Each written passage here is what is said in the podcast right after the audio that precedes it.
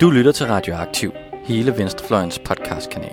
Vi bringer de nyeste nyheder fra klassekampen, dybtegående interviews, nørdede analyser og knivskarpe debatter. Hvis du kan lide, hvad du hører, så husk at følge os på SoundCloud eller din podcast-app, og du kan også smide et like på vores Facebook-side. Så læn dig tilbage, knap bukserne op og nyd en varm kop Rød Radio.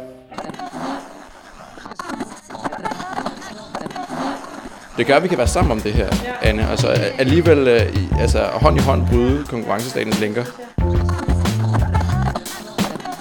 Og så skal vi blive knivskarpe på at pege på strukturerne, og ikke kun på dem, der udlever strukturerne. De er jo begge to blevet brugt i århundreder til at undertrykke folk, beholde dem på deres plads i samfundet, så de ikke gør noget oprør, fordi at det hele bare er en gudskabt orden, som man som menneske ikke skal begynde at gå ind og blande sig i.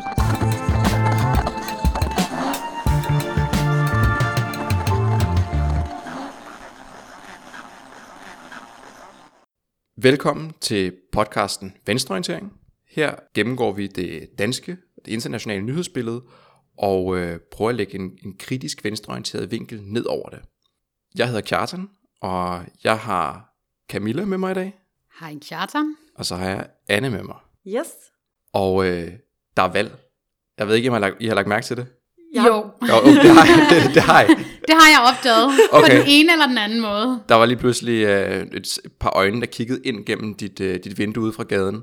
Jamen, efter jeg en hel mandag havde siddet og opdateret diverse nyhedsapps hver 10. minut, fordi jeg regnede med, at der kom valg, så var jeg ligesom faldet lidt ned igen om tirsdagen. Så øh, ja, han tog røven på mig, og øh, der kom valg. Også den her gang? Også den her gang. Der er jo en, som, øh, som det er ret vigtigt for, at vi fortæller, at der er valg. Og det er jo vores, øh, vores gode ven Asmus, som stadig befinder sig uden for landets grænser. Og når du hører det her, Asmus, så øh, er det lige før, at du skal skynde dig hen til øh, den øh, danske ambassade eller konsulat for at, øh, at få stemt.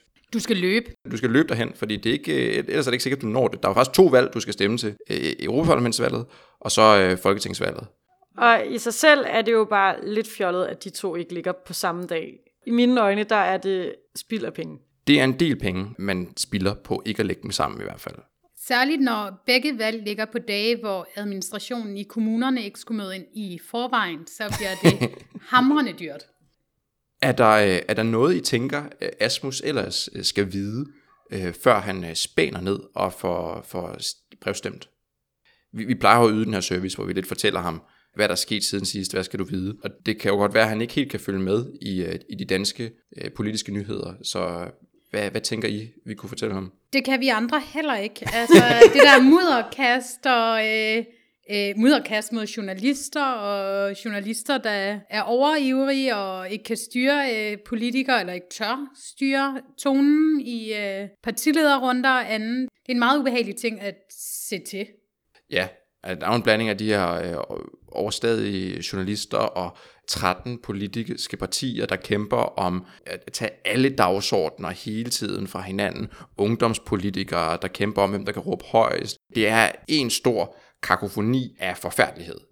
Det synes jeg virkelig, det er. Og det betyder jo også, at der ikke er noget, der kommer til at gå i dybden rigtigt. Ikke? Altså hvis man på den første partilederrunde der på DR, der blev der lavet sådan en måling af, hvem der snakkede mest. Og af politikerne, der var det klart Lars Lykke, der fik lov til at snakke mest som siddende statsminister. Men den, der suverænt snakkede mest i den debat, det var Ask Rostrup, der skulle styre den. Og det, jeg synes bare, det viser, at der, fordi der står 13 mennesker, så er der jo ikke nogen, der har tid til at gå ordentligt i dybden og komme med rigtige argumenter, og så bliver det bare det der jeg har læst i dag faktisk, vi optager her en uge før det kommer ud, at TV2 Østjylland overvejer at øh, lave en lille gimmick med, at man forstod, hvis man går over sin taletid. Ja, det, det gør jo ikke den politiske debat mere seriøs. Nej, jeg vil godt lige tage, tage Ask Rostrup i forsvar og sige, at han i modsætning til Cecilie Bæk på TV2 samme aften ikke sang fødselsdagssang som afslutning. det er Asmus du går ikke glip af noget herhjemme, og nej, vi kan ikke rigtig hjælpe dig med øh, noget informativt. Nej, og et af problemerne er jo også lidt det der med, at fordi at det bliver så useriøst, og så det skal gå så hurtigt, og sådan, så bliver der bare ikke rigtig tid til faktatjek. Eller også mm. så kommer faktatjeksene ligesom for sent, og så er vi også bare altså, i et valg, hvor sociale medier betyder meget mere, end de har gjort på noget andet tidspunkt, når vi har været til valg. Ikke? Et, et, eksempel er, at Lars Lykke, han øh, nu to gange er blevet grebet af økonomer i at fifle lidt med nogle tal for at få hans egen politik til at se lidt federe ud. Ikke? Sidste uge, der var det øh, i forhold til det her velfærdsløfte, han har givet, at der har han ganget tallene op, så det kommer til at ligne næsten 70 milliarder, han vil give til velfærd, i stedet for lidt over 20. Og i den her uge, der har han været ude at sige, eller det er en del af Venstres kampagne, at øh, de overtog en økonomi, som var fuldstændig i smadret efter Socialdemokratiet, og de har nu brugt de sidste fire år på at stramme bæltet ind, og derfor er der råderum til at give det her velfærdsløft. Og så var der så tre økonomer, øh, en professor, en øh, cheføkonom hos Krakke, tror jeg det var, og Mads Lundby fra Cepos, som baseret på en AE, analyse, der var hentet fra øh, Finansministeriets egne tal, sagde, det er ikke rigtigt, Lars Lykke. I overtog et, ikke en økonomi, der var i smadre, og to, I har ikke brugt de sidste fire år på at stramme bæltet ind, i stedet for at have givet skattelettelser. Men det var ligegyldigt at få de der facts ud, fordi alle er jo allerede stukket af med de første tal, som Lars Lykke har givet. Ja, det er, det er jo dybt problematisk. Så det kan godt være, at, at Asmus i virkeligheden har bedre styr på, på sandheden, end, end vi har, alle os, der modtager valgpropaganda hele tiden hver dag gennem sociale medier.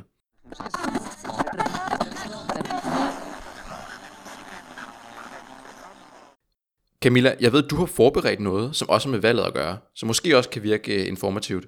Jeg har gjort mit allerbedste for at gøre det øh, informativt. Jeg har forberedt en valgkampsquiz. Wow. Uh. Og jeg har skåret det værste lol fra, så der kommer hverken noget med porno hjemmesider, eller øh, hvor meget vores bryster hænger eller ikke hænger. Jeg håber, I er med derude på, hvad det er for nogle referencer, for ellers er det bliver lidt mærkeligt det her. Ja, jeg vil godt sige til alle dem, hvis øh, pornoforbrug bliver ødelagt af øh, politikere, der blinker frem på skærmen, der findes bedre hjemmesider, der også øh, verificerer deres modeller bedre. Så gå ud og kig efter dem i stedet for. Vi hopper øh, meget hurtigt videre til den her quiz, før øh, der alligevel går lol i den. Det kommer til at forløbe således, at jeg giver jer øh, et citat, øh, noget jeg skal svare på. Den er jeg, der svarer først, for at slå til at svare på et lille bonusspørgsmål. Åh, oh, vi er mod hinanden, men... Det nye tider, konkurrencestaten, har fået intro i venstreorientering. Hvem skulle tro, det ville ske? I disse valgkampstider skal man være øh, hurtig. Yes. Det kan godt være, at I er to og ikke øh, 13, men øh, så er I til gengæld knivskarpe. Modtaget. Okay, vi starter her. Næsten alle partiledere hævder, at deres parti har den mest ambitiøse klimapolitik. Hvem af dem har for nyligt på et landsmøde sagt således?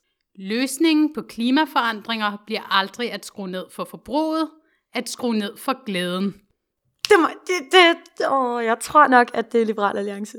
Ja, hvad hedder partilederen? Og, øh, Han hedder Anders Samuelsen. Det er korrekt. Yes. Dit bonusspørgsmål er, hvilke to partiers klimaudspil lever op til Paris-aftalen? Alternativet er enhedslisten. Det er også rigtigt. Der er nemlig kun to. Boom! Er jeg bagefter med to nu? Jeg tæller egentlig ikke point, men ja, det er det. Du kan høre, at konkurrencestaten er virkelig blevet internaliseret. ja. Ja, øh, det kan vi lige snakke lidt om, øh, efter vi er færdige med at optage. Tak. Se om du kan få hjælp et eller andet sted. Okay, næste spørgsmål. Hvilken partileder sagde i aftenshowet på DR1, at personen og dermed partiet ikke ville gentage fortidens fejltagelser, og derfor er villige til at stemme en finanslov ned, øh, selvom det kan vælte en regering, som partiet er parlamentarisk grundlag for. Jeg tror, du var, du var hurtigst på bosseren. Det er enhedslisten. Pernille Skipper. Det er forkert. Nej, er det rigtigt? Det var da utroligt, fordi det var det, var det, det samme, de jeg ville have altså sagt. sagt. Okay, men så, øhm, så, så vil jeg gerne komme med et andet bud. Ja, Så vil jeg sige, det er Pia Olsen Dyr. det er nemlig rigtigt. Det er i hendes Det måtte forsøg jo ligesom på, være. at, i, altså, i hendes forsøg på også at virke som om hun har andre principper, end at øh, lægge sig i halen på Socialdemokratiet. Det er nemlig helt rigtigt. Og det er rigtigt, Pernille Skipper har sagt lignende ting, bare ikke i aftenshowet. Okay, jeg må se mere aftenshowet. Kjartan, du får et bonusspørgsmål.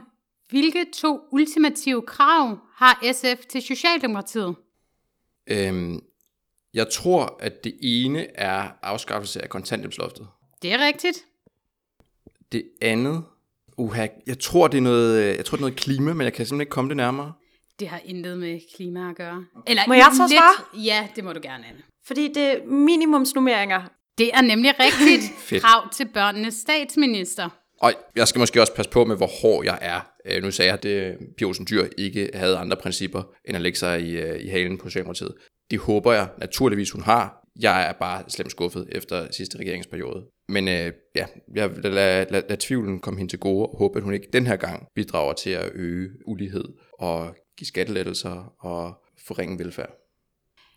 Nu har vi i hvert fald øh, på bånd, at vi har øh, hørt øh, hendes løfte om ikke at gentage fortidens fejltagelser. Yes. Og Og det, det skal vi nok holde hende op på, hvis yes. hun kommer til at gøre noget. absolut. Og vi håber selvfølgelig, at hun holder ord. Godt. Vi går til Socialdemokratiet.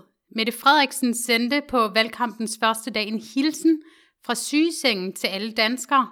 Her bad hun de voksne om at love børn og unge tre ting. Hvad var det? At love, at de voksne lover børn tre ting. Børn og unge, tre ting. Ja.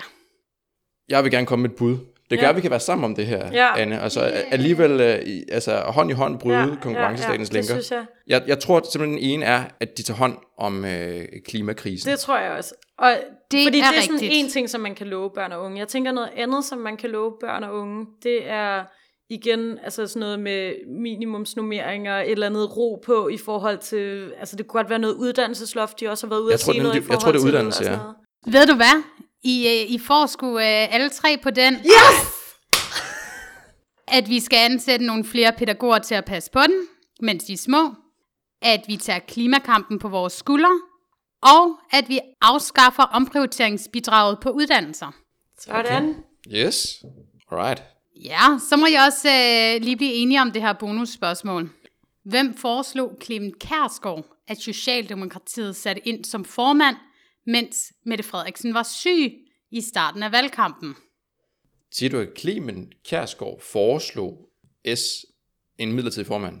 Så det vi skal ikke svare på, han. hvem det var, der var med på vejen. Nej, nej, det, øh, det gjorde han i debatten den første torsdag i valgkampen. Enten så er det sådan, øh, så har det, er det været sagt i, i spøg, eller også, så har det været Peter Hummelgaard. Du skal tænke lidt lol. Okay, så det, det, Der det kom lidt spøg. lol med alligevel. Lars Lykke.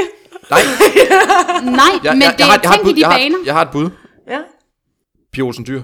Nej, Nej, men så er det jo øh, Christian Thulsen Dahl. nej. Nå. Det er en, der utrolig godt kan lide bacon. Jakob Ellemann. Det er nemlig rigtigt. Nå, Det foreslog han i debatten efter, at øh, Pernille rosenkrantz teil gentagende gange havde joket med, at Venstre var blevet socialdemokrater. okay. Ja, det lyder som en virkelig sjov joke. Clement har fyret af det her. Jamen, han er jo generelt set bare et sjovt menneske. Helt vildt, ja. Okay, nyt spørgsmål. Yes. Hvem sagde følgende om pensionsalder i den første partilederrunde? Selvfølgelig skal det finansieres. Det er jo et spørgsmål om prioriteringer, og ja, der skal findes penge, men det er da fundamentalt i et velfærdssamfund, at vi kan gå på pension efter et langt liv, hvor vi har knoklet og betalt vores skat, også før vi er nedslidte. Altså, mens vi stadig kan løfte rundt på børnebørnene og rode i haven og alle de der ting. Okay. Altså, det er, jo, det er jo nogen, der gerne vil have, at der sker en forandring på øh, pensionsområdet. Spørgsmålet er, om det er så nogen, der gerne vil have, at der sker en reel forandring. Det vil sige, at vi ikke bliver ved med at hæve pensionsalderen, eller om det er en socialdemokrat, der prøver at sælge deres udspil som en øh, kæmpe stor gave til alle, der er bare en lille smule nedslidte. Jeg har sådan en fornemmelse af, at det måske kunne være et af de der lidt små partier, altså enten kristendemokraterne eller alternativet, eller, altså okay, ikke at man ellers skal smide dem i samme kategori, men Nej, Det er det ikke. Det er sagt på sådan, med sådan en god nordjysk øh, accent. Er det Pernille Skipper? Ja, det er det. Fedt. Det var den ægte vare. Det er faktisk nogen, der rigtig gerne vil lave pensionssystemet fundamentalt om. Ja. Du får lov til at få et bonusspørgsmål. Hvornår kan dig og Anne gå på folkepension, hvis den fremskrivning, vi har af levealderen lige nu, og velfærdsforliget holder til den tid? Hvor gamle skal I være? Det er, det er midt i 70'erne. Jeg tror... Hvilket år er du fra? Samme som dig, 92. Så tror jeg, at det er i... Øh, så tror jeg, vi skal være 76. Jeg tror, vi skal være 73, 73 et halvt eller sådan noget. 73,5 er rigtigt. Øj, der fik jeg lige to og et halvt års ekstra otium der. Wow. Jeg kan så fortælle, at øh, jeg må gå, når jeg er 73, så jeg skal nok bruge et halvt år på at tænke på jer, og hvor meget I knokler for min skyld, nu var jeg et par år yngre end mig. Godt. Tak. Sidste spørgsmål. Ja. Der er jo også Europaparlamentsvalg. Yes. Og mange... Oh, ja. Nå, nå. Hvad, er det noget med, at vi skal stemme om, om vi vil være medlemmer, eller hvad er det? Og mange partier kæmper om at være de mest EU-begejstrede. Hvilken kandidat taler varmt for et fælles europæisk forsvar, indre energimarked og europæisk administrerede universiteter i Afrika? Da du sagde det der med energimarkedet, så tænkte jeg Morten Helve. Det tror jeg altså er et godt bud. Ja, ikke? Det tror jeg. Det er rigtigt. Nej, Så øhm, flot. Så fik jeg ikke mulighed for at foreslå uh, Tom Gillesberg. og uh, he- helium-3 fra månen. Magnettog. Fred med Rusland. Det synes jeg, vi mangler at snakke om, faktisk. Ja. Nå, nej, men tillykke med, med, med sejren, Anne. du får lige dit sidste øh, bonusspørgsmål her. Hvilken kandidat til Europaparlamentet sammenligner sig selv med Bernie Sanders? Ej, er det ham, der stiller op til... Øhm, er ham den tyske socialdemokrat? Er han ikke tysk? Det er en dansk kandidat, vi snakker om, Okay, okay. som øh, Ja, jeg har nogenlunde samme alder som Bernie. Nok den, der er tættest på, tror jeg. Nå, er det Margrethe Augen? Ja, hun er efter eget udsagn i sin bedste Bernie-alder. Ej, var det lollet. alright. Ja, Jeg beklager, der kom lidt lol med ind. Øh, men jeg øh, prøvede at holde det øh, oplysende, og jeg, jeg håber, Asmus er blevet klogere. Ja, jeg føler i hvert fald, at jeg er blevet klogere på, på lidt af hvert, så det tror jeg, der er en god chance for.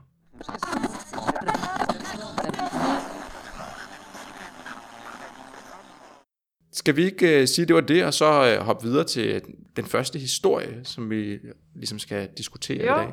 Det, det er dig, Anna. Vi fortsætter i øh, valgkampens tegn, og vi skal snakke lidt om vikaren fra himlen. Isabella Arndt fra øh, Kristendemokraterne. Hun blev nødt til at overtage en af de første valglederdebatter for Stig Grenov, fordi han øh, simpelthen blev syg. Og nu har han simpelthen trukket sig helt den næste måned, har han taget overlov, og Isabella Arndt er derfor øh, fungerende for kvinden. Det hedder det vel ikke i Kristendemokraterne, men... Fungerende frelser. Ja, fungerende frelser hos kristendemokraterne. Hun har fået rigtig mange øh, pæne ord med på vejen fra mange forskellige kanter, blandt andet fra politikken, som øh, har givet hende deres første dialogpris. En pris, de uddeler øh, en gang i ugen i løbet af valgkampen øh, til nogen, der har øh, fremmet den politiske dialog på en eller anden måde. De siger blandt andet, at hun genoplever borgerlig humanisme.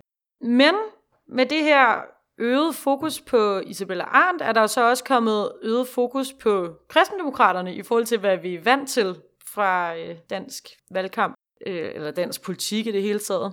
Og nu her de sidste par dage er det så begyndt at komme op igen, at de ikke synes, at øh, homoseksuelle skal have samme rettigheder som heteroseksuelle, og de er øh, til en vis grad i hvert fald modstandere af abort, og sådan nogle forskellige ting. Så jeg tænkte bare, øh, hvad... jeg vil gerne høre jeres holdning til vikaren fra himlen. Ja, altså, øh, jeg vil gerne sige to ting. Jeg tror, der sidder en masse journalister på de store medier og er glade for, at de kan hive et lille parti ind i ytringsfrihedens navn, som de får lov til at gå øh, kritisk til. Og det er også fint, det kan de bruge et par dage på, så, så øh, kan vi andre få lidt ro. Jo, og så tænker jeg, øh, det er ret tydeligt, at øh, kristendemokraterne prøver sådan at tale både til noget indre missionsk og noget grundvidiansk og prøver at glide af på de her spørgsmål. Fordi det er ikke dem selv, der bringer det op. Det er journalisterne, der forholder dem det. Og det bliver lidt nogle vage svar med, at Isabella Arndt siger, at jeg er også børnenes kandidat for alle regnbuefamilierne. Men samtidig så kommer hun ud i argumenter om, at inseminering og øh, fertilitetsbehandling kun gælder folk, der har øh, forhåbninger om at kunne blive få børn på naturlig vis, eller altså har et biologisk funderet håb.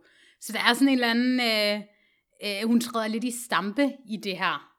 Jeg tror ikke, kristendemokraterne rigtig skal finde ud af, hvordan de skal sælge den politik, de rent faktisk står for på de her områder. Ja, og, og hun, hun har jo også været ude at sige, at øh, det har kristendemokraten i hvert fald, at øh, børn fortjener en mor og en far, og det ligesom er, er udgangspunktet, og det er jo den samme gamle sang, som vi øh, desværre har hørt rigtig, rigtig mange gange. Jeg, jeg troede ligesom, at vi i, i det politiske spektrum var kommet af med den idé om, at, man, at der skal være en mor og en far på sådan helt klassisk øh, øh, konservativ vis, men den holder de altså fast ved. Ligesom at hun også holder fast ved, i hvert fald ikke har, hun har ikke ligesom øh, sagt, at hun fortryder, at hun har udtalt, at abort er, er drab. Det hun så siger, det er, at det er simpelthen ikke, det er ikke, det er ikke så vigtigt det her. Altså, at hun er lidt irriteret over, at medierne bliver ved med at fokusere på det, fordi det er ikke noget, der er, er voldsomt vigtigt for hende, og hun tror egentlig ikke, at befolkningen heller synes, det er særlig vigtigt. Der må jeg sige, der tror jeg godt nok, hun tager fejl, og det, jeg, jeg synes, det er noget problematisk at for, fortælle befolkningen, hvad de synes, der er, er, er vigtigt eller ej. Jeg kender enormt mange, som synes, det er ret vigtigt, og, om, om hun be, betragter deres familiekonstellationer som lige så rettighedsbærende som den, den konventionelle. Helt sikkert. Og så prøver hun jo at tale af på abortspørgsmål ved at være sådan, nej, men vi kan også godt se, at et helt forbud ikke virker så godt de steder, hvor man har indført det, så vi vil gerne have en tysk model. Som basically betyder, at øh, hvis du vil have en abort, så skal du hives igennem et system, hvor folk prøver at tælle dig fra det. Det synes jeg lyder øh, voldsomt ubehageligt. Det gør det jo, for det, det bryder jo øh, med øh, det princip, øh, som vi jo mange, der har, om at øh, der er en, der i sidste ende skal bestemme, på sidste og første ende, der skal bestemme, om, øh, øh, om man skal have en abort, og det er kvinden, som der overvejer en abort. Øh, og der skal ikke mænd eller autoritetspersoner, der skal have en, en magt eller en ret til at, at fortælle hende, hvad der vil være bedst i den øh, øh situation, som hun står i.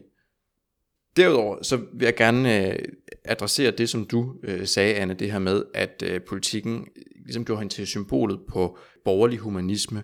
Jeg har også set, at hun ligesom er blevet hyldet som øh, symbolet på borgerlig ordentlighed. Og de her to begreber er begreber, som jeg har det enormt svært ved. For mig er de øh, oxymoroner, altså de er selvmodsigende. De strider mod hinanden. Borgerlig og så ordentlighed. Jeg mener grundlæggende ikke, at man kan repræsentere ordentlighed hvis man mener, at det er okay at udbytte andre menneskers arbejdskraft. Jeg mener ikke, man kan være ordentlig, hvis man mener, at det er okay, at nogle mennesker lider på grund af deres, øh, deres baggrund. Jeg mener ikke, man kan være ordentlig, hvis man mener, at forskelle i levestandarder er okay, øh, fordi folk har fået forskellige bagage med hjemmefra. Og det er altså de moralske, øh, værdimæssige prioriteringer, man laver som borgerlig.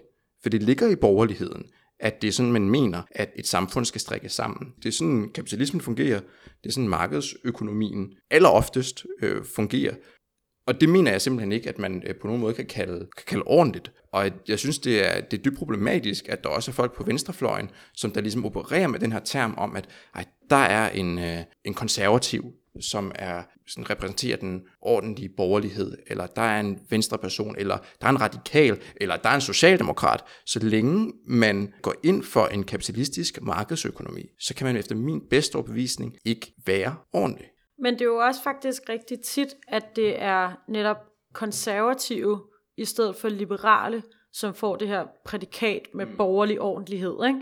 Fordi at der trods alt i den konservative ideologi er lidt mere fællesskabsforståelse. som vi som socialister nok bedre kan spejle os i, og derfor bedre kan se som, at om du har da en eller anden forståelse af, at der er andre mennesker omkring dig, som også er med til at forme det her samfund, som du er en del af. At vi så er uenige på det ene og det andet. Men ja, det er bare rigtig tit, ja, kristendemokrater eller konservative politikere, som får det prædikat, ikke?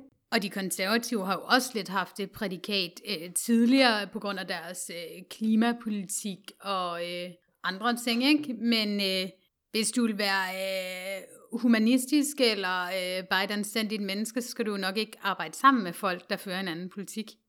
Nej, altså må jeg sige, altså det, kon- et konservativt fællesskab, det er jo, hvor der sidder rige mennesker og deres børn i en rundkreds, og så sidder alle andre i mørket langs væggene og fryser. Og så vender overklassen sig og børnene en gang imellem om til resten og fortæller, at det er deres egen skyld, at de sidder og fryser der. Det, det kan godt, vi kalder et fællesskab, men det er jo et lavdelt, det er jo et hierarkisk fællesskab, hvor man skyder skylden for ting, folk ikke selv kan gøre for på folk selv. Man holder dem i, i de lænker, hvor de er, i stedet for at, at, at hjælpe dem fri.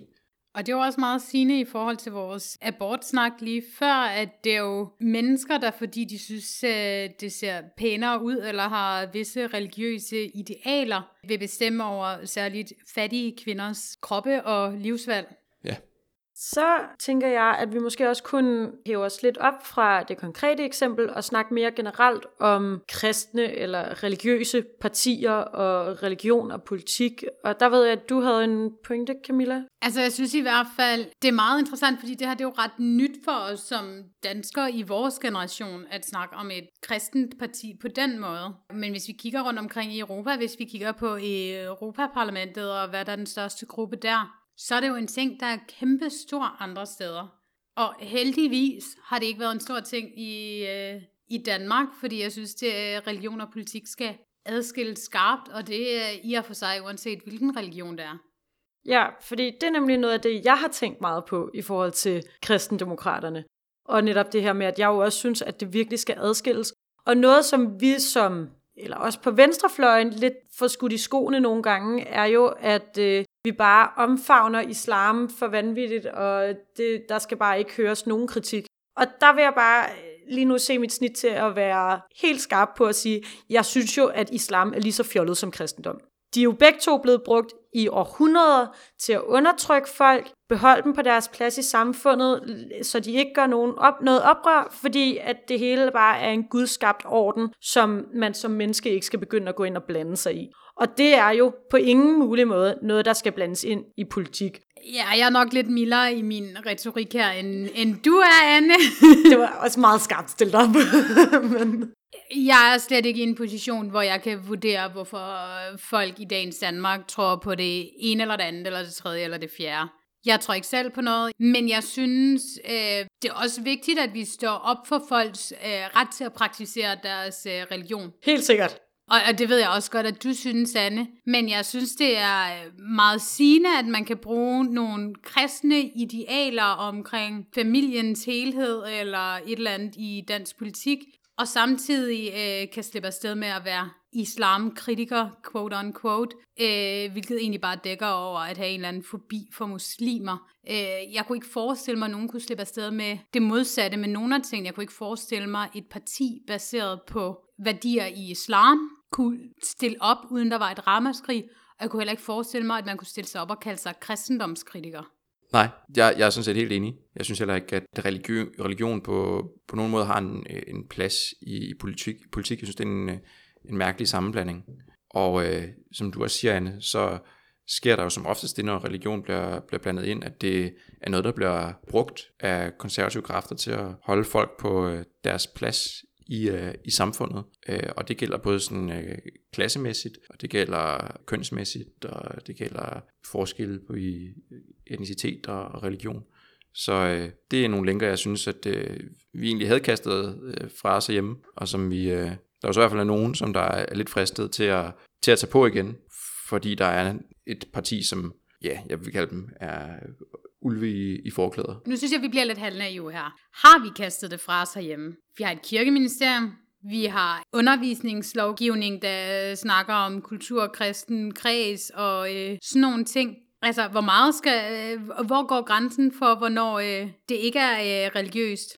jeg vil give dig helt ret i, at vi stadig blander politik og religion helt vildt meget sammen i Danmark. Altså, vi snakker hele tiden om kristne værdier og whatnot. Men nu har jeg lige siddet og tænkt, tænkt lidt over øh, mit første, som du sagde, Camilla, meget øh, bombastiske udsagn, og er kommet frem til, der er jo faktisk også nogen, som bruger religion ret progressivt til på en eller anden måde at få en gejst til at kæmpe, eller en tro på at kunne kæmpe, eller sådan, men eller en tro på, at der er noget større, der beskytter dem, eller et eller andet i den stil. Ikke? For mig er det bare meget mærkeligt at tro på en gudsgiven et eller andet, i stedet for at tro på det ekstraordinære i mennesket, eller i fællesskabet, eller altså det, vi kan udrette sammen. Ja, og for nogen hænger de to ting sammen, at øh, Gud og kærlighed, og kærlighed er i alt og sådan noget, og det kan der også komme noget smukt ud af. Jeg har det godt, så længe vi alle sammen kan blive enige om, at mennesker fortjener at være lige og fri. Og øh, så er det for mig øh, mindre vigtigt, hvordan folk de når til den konklusion. Men øh, det, desværre så er det jo øh, langt fra øh, der, vi er i dag. Og det, det kælder, hvor folk er på, på tværs af, af religioner. Ja.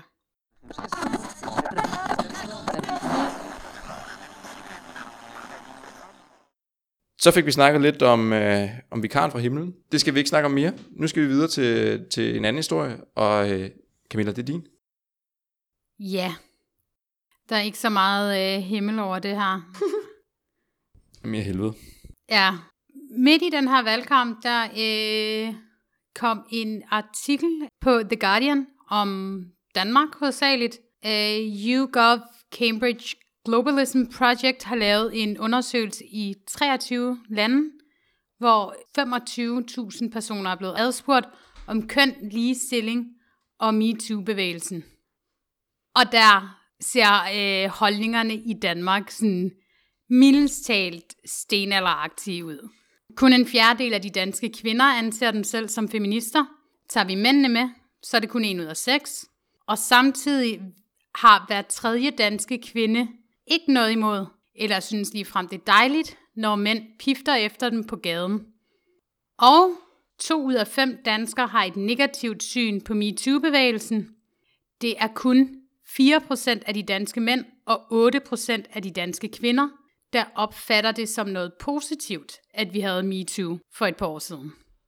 Det slår mig helt ud af den her i valgkampen, fordi for mig kan vi som venstreorienteret overhovedet ikke snakke om noget politikområde, uden at have et blik for øh, ligestilling, både mellem kønnene, men også øh, mellem øh, forskellige befolkningsgrupper. Og jeg er egentlig ret chokeret over, at det er sådan her. Så godt bare starte med at høre, hvad tænker I umiddelbart om det her? Altså, jeg blev også ret overrasket faktisk, da jeg læste den artikel. Øhm, jeg må indrømme, at min omgangskreds, den må være usandsynligt meget et ekokammer, hvor jeg bare bliver sådan bekræftet i mine egne holdninger og overbevisninger og sådan noget, fordi altså det der med, at det er 8% af kvinderne, der synes, at det overvejende var godt, at vi havde MeToo, det passer på ingen mulig måde ind i min omgangskreds. Jeg kan, jeg kan slet ikke genkende det der billede. Så det, jeg tror, mit første indtryk var, what the fuck? Det, det var det også øh, for mig, men jeg tror, der er nogle forskellige ting i spil her, og der er nogle af dem, som der giver bedre mening for mig end andre. En af de ting, der jo er i spil, det er det her med, at jeg ikke tror, folk helt forstår konsekvensen af handlinger, for, når det rammer andre end, end dem selv. Når vi for eksempel snakker om det her med at blive fløjtet efter på gaden. Alle burde jo vide, at der er nogen, hvis ikke mange, som synes, det er ubehageligt. Og derfor så burde man jo ikke kunne svare, at man synes, det er fint eller dejligt. Fordi kon- konse- konsekvensen af, at man ligesom tillader, at det sker, det er jo, at der er, at der er nogle andre, som der potentielt bliver udsat for det, som man godt ved ikke synes, synes det er fedt. Så der er en mangel på noget helt grundlæggende solidaritet og forståelse for, hvordan øh, at andre de kan have det anderledes end en selv. Helt sikkert, og jeg håber da også, at der ikke er nogen mennesker, mænd eller kvinder, der bruger det her som argument til at øh, fløjte andre på gaden eller andet. Det tror jeg sådan set godt kunne ske. En ud af tre synes, det er okay, så nu er jeg ret til at gøre det ved alle. Jeg er bange for, at, øh, at, at der sidder folk derude, der vil læse den og tænke, jamen, øh, så er der jo et flertal, som der ikke synes, det er voldsomt problematisk, hvis jeg gør. Der er måske ligefrem nogen, som, som synes, det er fedt. Så længe vi ikke over en bred kamp alle sammen tager afstand fra det, så åbner man en lille dør på klem for, at det kan gøres mod andre. Det tror jeg faktisk, du har ret i. Altså, det er jo ligesom øh, folk, der siger, Hella Juve siger, at jeg godt må bruge n så nu gør jeg det i Ja, lige præcis. Lige præcis. Det er jo igen mangel af, af solidaritet over for andre. Mangel forståelse for, at selvom det godt være, at det ikke øh, for dig er et problem, så er der nogle andre, for hvem det er et kæmpestort problem. Ja, og så er det jo også bare fuldstændig latterlig brug af sådan enkelt sager, ikke? Altså det der med Hella Juf, det er jo ligesom at sige, Nå, men det er jo ikke farligt at ryge, fordi jeg kender en, der har røget, som er blevet vildt gammel. altså, det var, vi må simpelthen væk fra at bruge sådan anekdotisk bevisførelse på, til noget som helst. Ja, men jeg synes, det er skørt på, på rigtig mange forskellige plan.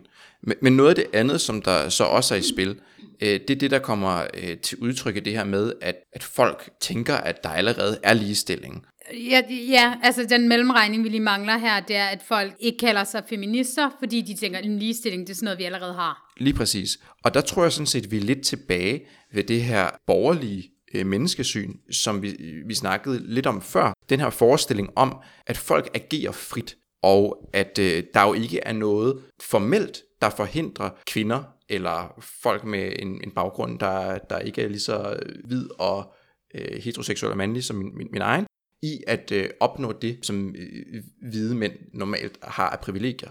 Altså, jeg, jeg har mødt så mange mennesker, som beder mig om at pege på, jamen, hvad forhindrer kvinder eller minoriteter i at, at opnå det, de gerne vil?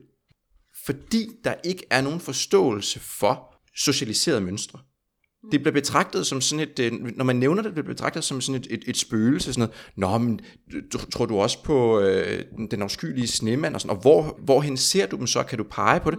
Og nej, selvfølgelig kan man jo ikke pege på socialiserede mønstre, på øh, internaliserede strukturer af enhver art, men det er det, vi er. Vi mennesker, vi er ikke andet.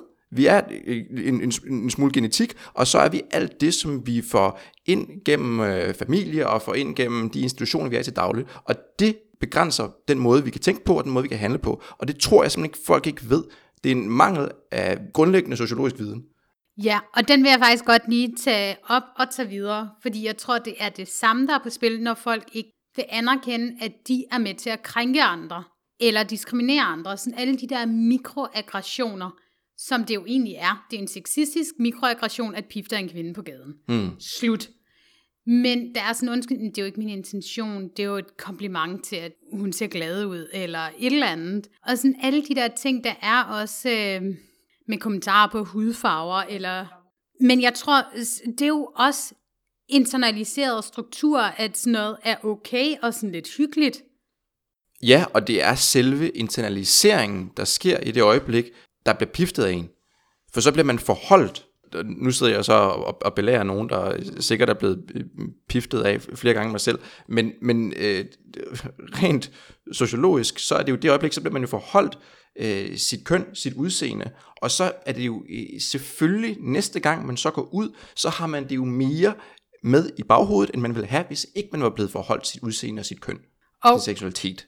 de Alt to ting, jeg manglede at sige, var, det skal vi blive meget, meget bedre til alle sammen, at når der er nogen, der peger på, hov, det du lavede der, var faktisk ikke okay.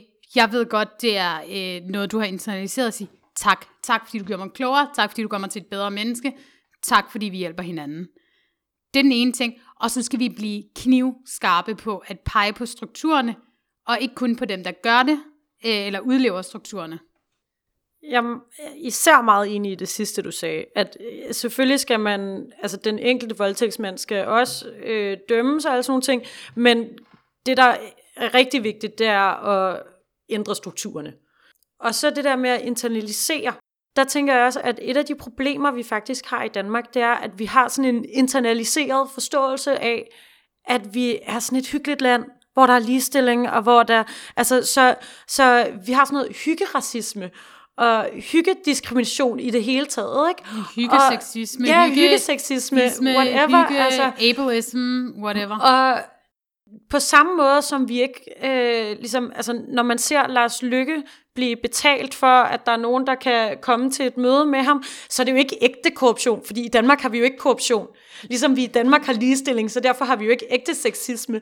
Og i Danmark, der har vi jo ligestilling, så derfor har vi ikke ægte øh, racisme. Og, altså, alle de her ting, vi har bare sådan en forståelse af os selv som danskere, som tror jeg langt hen ad vejen spænder ben for, at vi kan gøre noget ved de her ting, og ændre i strukturerne. Helt klart. Det er jo blandt andet der, hvor MeToo var et fantastisk bidrag til, at vi kunne øh, bryde den fernis og åbne op for hele den debat om forskelle, om diskrimination. Og det er jo så også lidt, øh, ja, lidt ubehageligt, at der er åbenbart så få, der kan se en, en værdi i MeToo. Det må vi, vi, må, vi må bare arbejde videre. Vi må arbejde videre. Og så vil jeg faktisk lige dele noget rigtig klogt, jeg hørte i weekenden med jer, som taler ind i det her emne. Der var Talktown i weekenden, hvis I ikke ved det. Og der var en, der sagde, at jo, gud fanden har vi en krænkelseskultur i Danmark. Vi bruger bare ordet forkert. Vi har en kultur, hvor det er okay at krænke andre og forsvare det. Med at det var for sjov, eller det var ikke min intention, så det må du ikke udpege. Ja, jeg synes, det er svært at være uenig, men øh, det skal vi jo have overbevist nogle flere om, at, øh, at det er. Ja,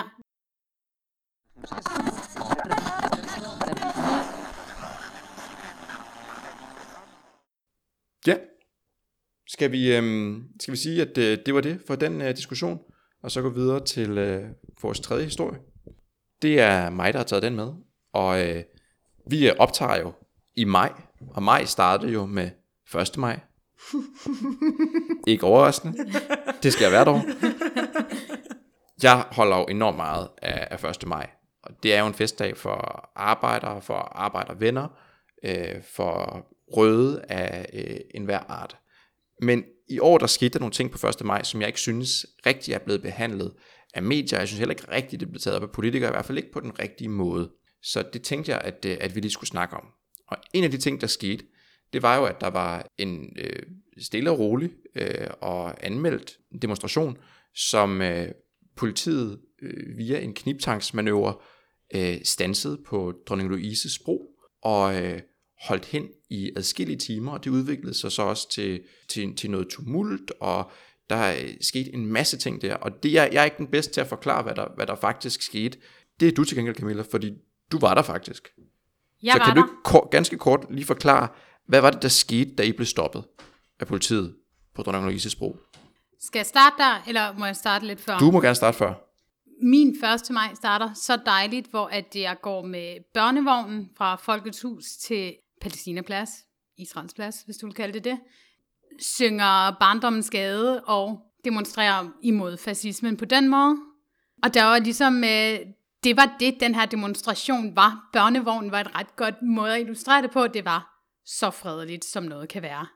Vi kommer der, hvor demonstrationen starter, og der er kampklædt politi overalt. Så meget, at dem, jeg er sammen med, vi er sådan, tør vi gå med i det her? Hvad kommer der til at ske? Og bliver enige om, det skal vi.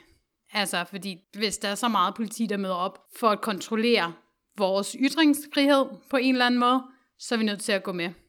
Der er øh, civilbetjente, der går ind i demonstrationen øh, flere gange. Der bliver råbt civilpanser. De går ud.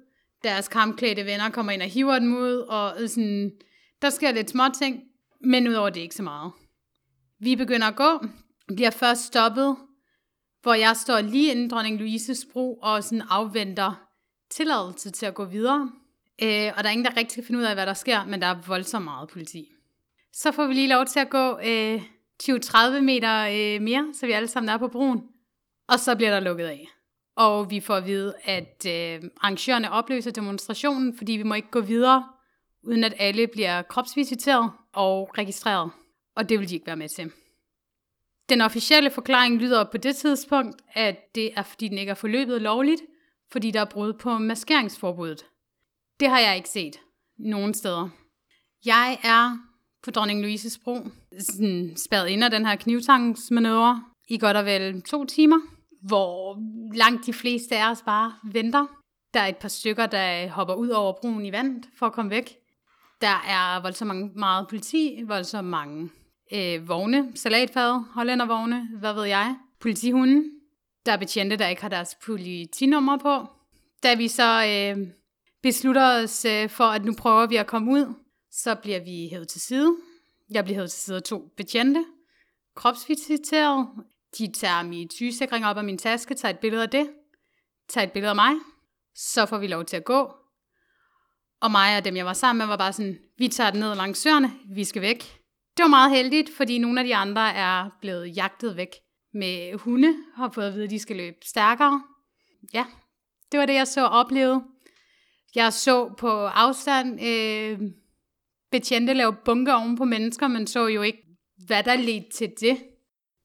Der er, er, er video af en, af en betjent, som øh, med noget af en knytnæve slår en demonstrant i hovedet, som udløber af det her, og man kan heller ikke se helt, hvad der er foregået før det, men øh, jeg har ikke øh, nogen grund til at, at, at antage, at den her person, der bliver slået, skulle have gjort noget, der er voldeligt. Det ser ikke sådan ud øh, overhovedet. Der er rigtig mange, som der har, har lignende historier, som, øh, som din, øh, Camilla, øh, om hvor, hvor ubehageligt det har været, hvordan politiet har øh, været grænseoverskridende og øh, brugt enormt meget øh, magt. Men det er ikke noget, vi rigtig har hørt om i medierne. Det får mig egentlig til at, at, at, at, at spørge, ja, hvorfor ikke? Hvad, hvad skal vi tænke om det her med, at øh, vi hørte lidt om, at øh, der var noget ballade på, på Don Luises bro, og det var det. Vi, vi, kan, vi hører hver dag om, øh, om Rasmus øh, Paludan og, og demonstrationer, og hvordan han skal, han skal beskyttes og, og så videre, og det skal vi endelig ikke snakke mere om øh, her, for det var snakke om øh, masser øh, andre steder, men det der skete mod den her demonstration, det er jo ikke noget, som der er rigtig blevet behandlet. Det er jo øh, et spørgsmål om, hvem der har autoritet til at bruge deres ytringsfrihed, når øh, politiet melder ud, at der er foregået noget uden et klart svar på, at der ikke er lovligt til en demonstration, og de er massivt til stede. Så bliver der ikke rigtig lyttet til de øh, 500, der var til demonstrationen, som havde en helt anden oplevelse. Eller de øjenvidner, der fortæller om det. Eller de billeder, øh, der viser øh, det, jeg vil kalde massivt magtmisbrug fra nogen betjente side. I øvrigt nogle af dem, der ikke havde deres øh, numre på. Det bliver ikke bragt op, så det handler jo også om, hvem der har autoritet til, at øh, medierne vil tro på det, eller vil bringe det. Og så er det hammerne upopulært øh, blandt ytringsfrihedskæmper at forsvare øh, antifascisterne og venstrefløjens ret til at ytre sig. Ja, det, det har man ikke hørt øh, Men- noget om. Det kan godt være, at jeg er naiv nu, ikke? Men jeg kan bare ikke lade være med at tænke, hvad har ændret sig? Altså fordi den der demonstration, det er jo en årligt tilbagevendende ting. Altså, og det, det er jo ikke sket før, det som du forklarer her. Det er jo ikke noget, der sker hvert år, at der er kampklædt politi. Og sådan. Jeg, jeg har lidt svært ved at vurdere, hvad det er, der lige gør, at den situation opstod i år. Altså er det, som nogen siger, fordi at Rasmus Paludan stod ude for en fældeparken, og man skulle forhindre de her folk i at komme derhen, før han var færdig? Eller, altså, Det er i hvert fald en teori. Eller øh, er det, at man vil give lidt igen oven på øh, de sammenstød, man, man havde på Blågårds Plads med det, som der blev fremstillet som værende øh, venstreorienterede øh, grupperinger øh, i forbindelse med den her meget famøse øh, Paludan-demonstration nogle, øh, nogle uger før. Øh, det, ja, Det er også en teori. Og der svigtede medierne kraftigt med også deres ansvar, fordi de tog meget vinklede billeder af, af der fik det til at se meget voldsommere ud, end det er. Og alle os, der bor på Nørrebro, ved jo godt, at hele bydelen ikke stod i brand, selvom det lød sådan. Ja, altså jeg synes jo, det er voldsomt interessant og, og problematisk, at vi så tit hører om, at øh, islamkritikere, at øh, højrefløjspolitikere, at de er truet på deres ytringsfrihed. Men når det her så sker, at der er en, øh, en lovlig anmeldt demonstration, masser af børn, masser af mennesker, som ikke er, gør noget som helst forkert, der så bliver, bliver stoppet, og politiet bruger alt for meget magt, så, så er der næsten stille. Der er, ikke nogen, der, der er ikke nogen, der har lyst til at forsvare øh, venstrefløjens ytringsfrihed. Jeg har ikke set det et eneste sted. Der, der har været, jo, der har været en, en, en enkelt øh, artikel i, øh, øh, i Information omkring det her. Ja. En, kronik, En kronik. som så er udtryk for forfatterens holdninger og alt det der, der Præcis. følger med. Ikke? Ellers har jeg ikke set nogen. Jeg har ikke set politikere stå på barrikaderne og, for, altså, og forsvare øh, venstrefløjens øh, ytringsfrihed. Jeg ser øh, venstrefløjspolitikere forsvare øh, Rasmus Paludans ytringsfrihed. Og det, det er fint, det er super.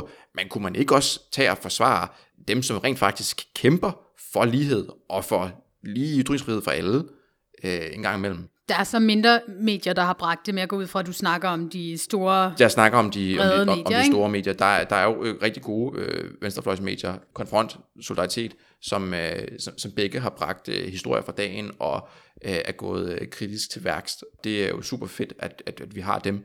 Men øh, den store, øh, store brede befolkning efterlades jo ikke med et indtryk af, at øh, venstrefløjens ytringsfrihed knægtes. Og det gør den altså.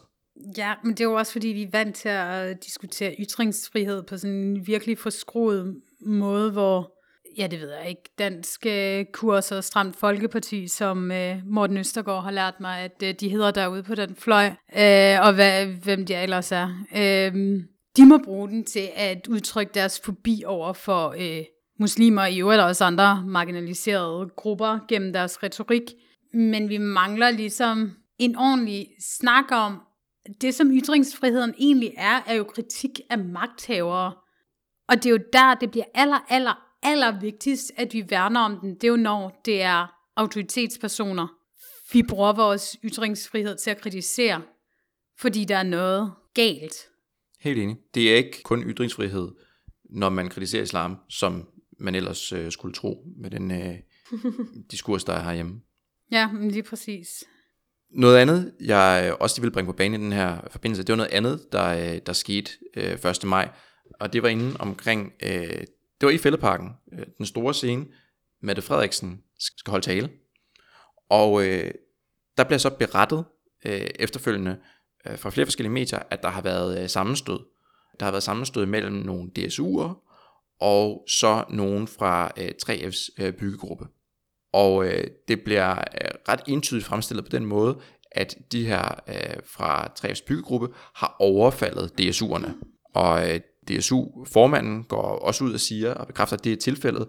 Medierne de øh, kører med en historie om, at der er en øh, ø-folketingskandidat, som er blevet anholdt i forbindelse med det her. Og øh, Peter Hummelgaard og andre øh, socialdemokrater øh, deler historien på sociale medier, afkræver svar fra Peter Dragsted og enhedslisten, om øh, det virkelig er, er sådan, man opfører sig i enhedslisten, selvom at de her folk ikke umiddelbart har, har noget med enhedslisten at gøre.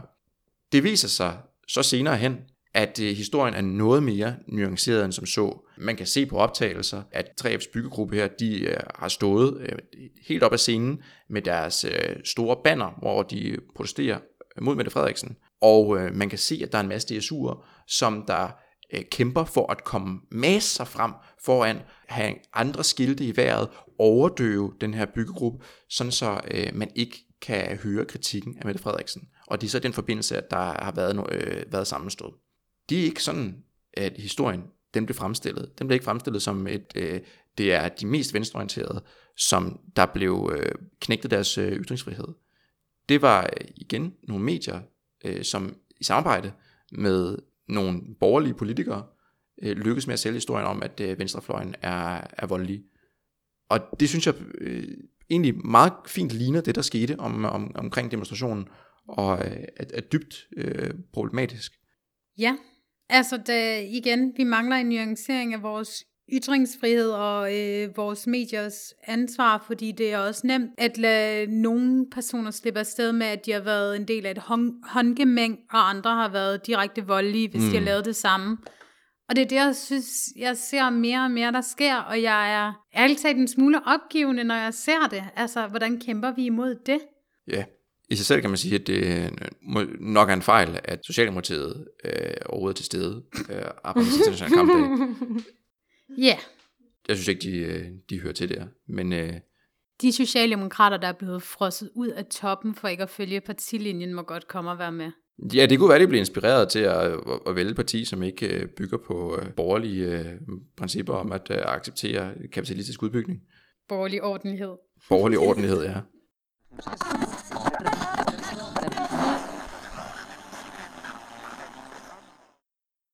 Skal vi sige, at, at det var det?